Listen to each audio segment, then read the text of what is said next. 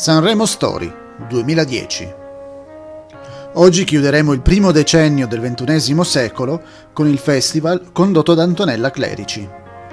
Continua la suddivisione in due categorie, di cui una però cambia il nome, la sezione artisti e la sezione nuova generazione. Vincitore di questa edizione fu Valerius Canu con Per tutte le volte che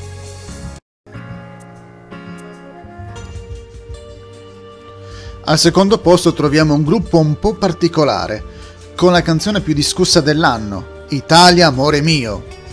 Il gruppo è formato da Pupo ed Emanuele Filiberto, l'erede degli ex esiliati di Savoia, con Luca Canonici. Autori della canzone sono Pupo ed Emanuele. Il titolo riassume l'obiettivo della canzone. Il gruppo fu eliminato alla fine della prima serata, per poi essere ripescati la terza serata.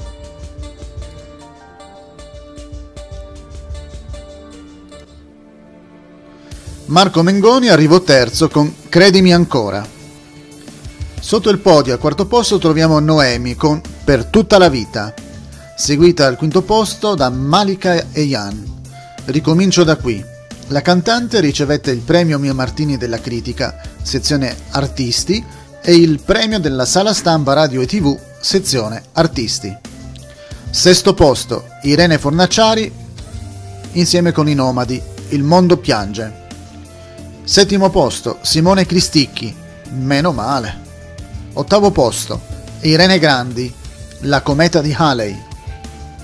Nono posto, Arisa, Ma l'amore no. Da notare che il titolo con cui vinse la categoria delle proposte era uguale a un successo di Riccardo Cocciante, Sincerità. Quest'anno torna al festival come artista con una canzone che richiama un brano italiano della Belle Époque. Decimo posto, Povia, la verità.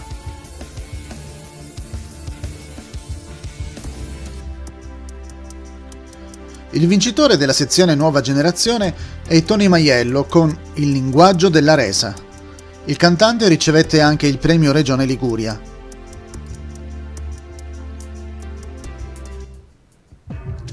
Jessica Brando arrivò seconda con Dove non ci sono ore.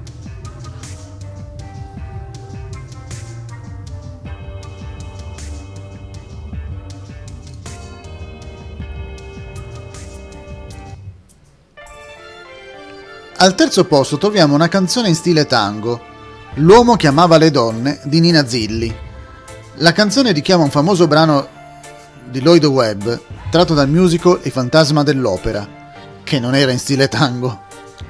La cantante ricevette il premio Mia Martini della critica, sezione Nuova Generazione, e il premio della Sala Stampa Radio TV, sezione Nuova Generazione.